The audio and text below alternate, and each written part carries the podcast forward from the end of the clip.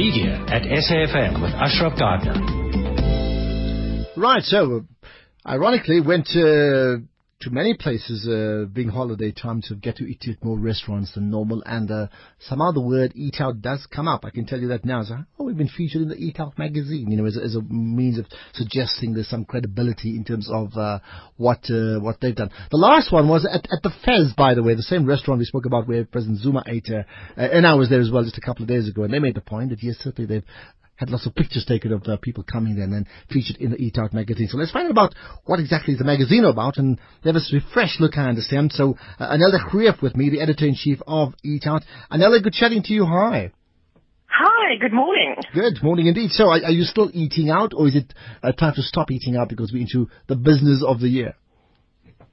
Well, for, I think we very much onto the business of the year. Apart from the new magazine that we obviously in this new format we brought out at the end of last year, we're also on the verge of relaunching our website. So I'm very much not eating out and staying indoors and fixing website stuff.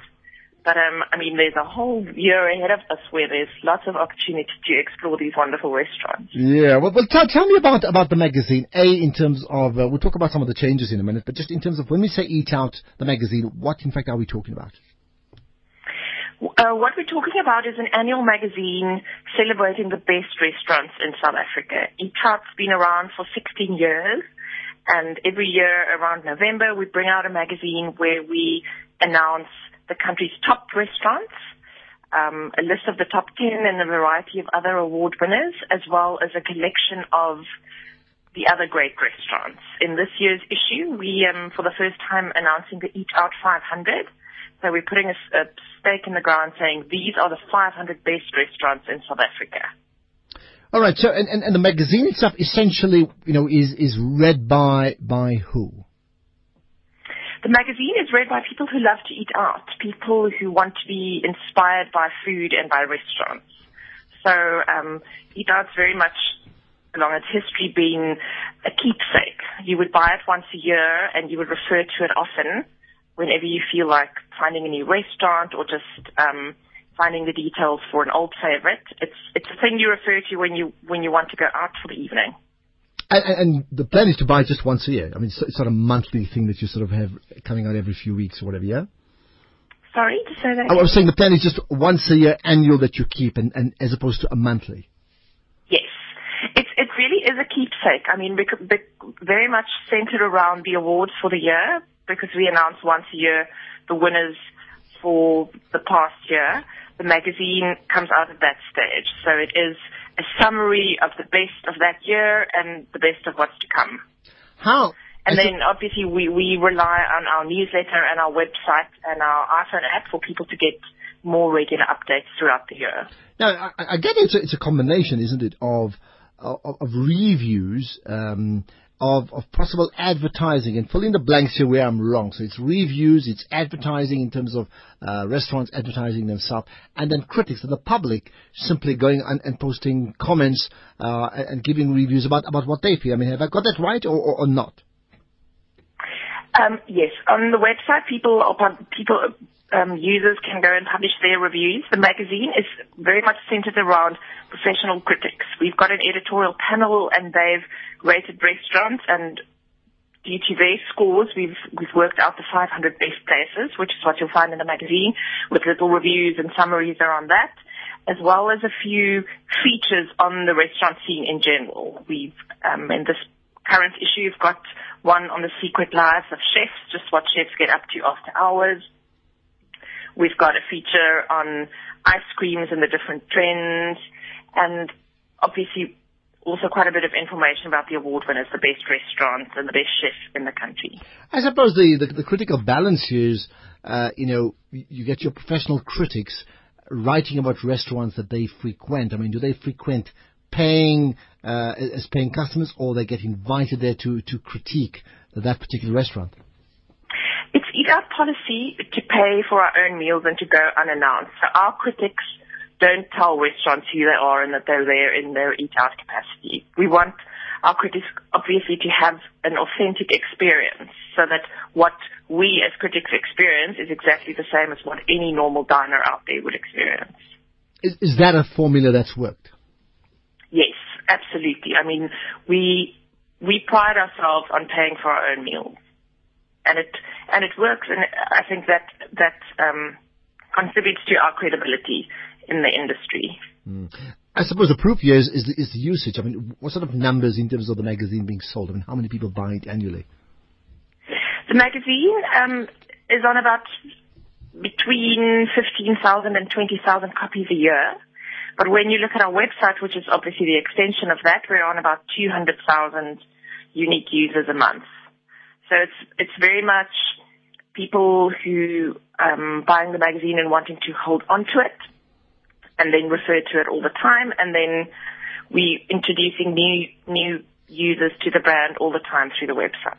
So and you were talking about refreshing certain things. What are these things that you're changing? Um, the things that we're changing is obviously we do quite a bit about seasonality and when there are new trends in restaurants, whether it's changes in menus, changes in chefs, changes in eating habits.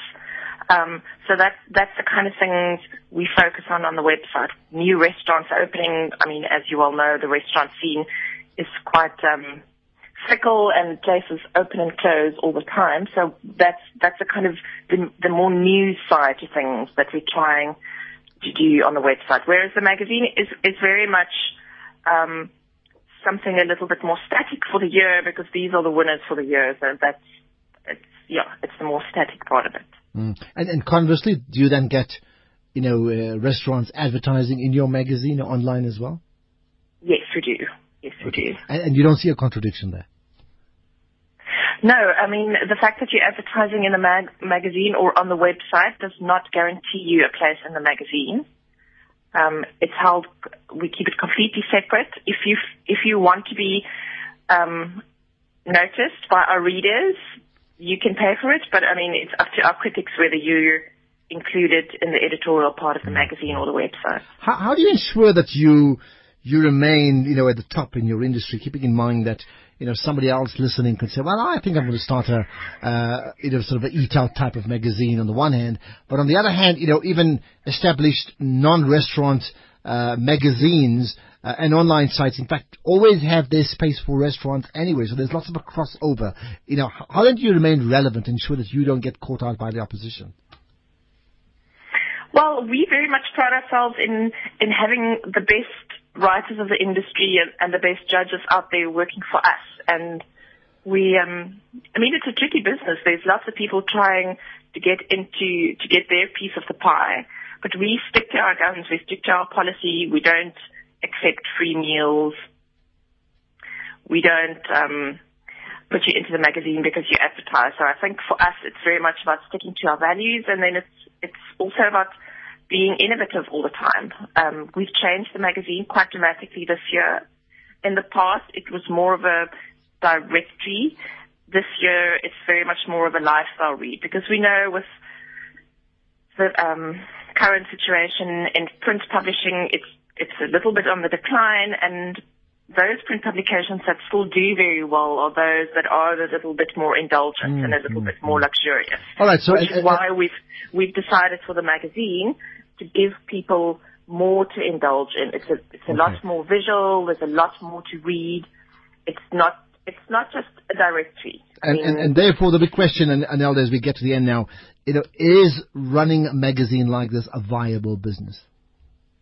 Yes, yes, it's still absolutely, but you have to supplement it with other things, which is why we have the Eat Out Awards, the website, newsletters, and other things. I think that's very much the success of um, print publishing these days. If you can supplement it with really effective other channels. Okay, I need to get that uh, annual supplement. I'll certainly get to your website and check it out and see what you say about some of the restaurants I've I've been to. I'm contemplating getting to anyway. Anelde, thanks so much for your time. Most appreciated. No, right? thank you very much. There you are, Anelde Greeff, the editor in chief of Out. That's it for today's show. Love your feedback as per usual. Drop me an email to uh, ashraf at safm.co.za.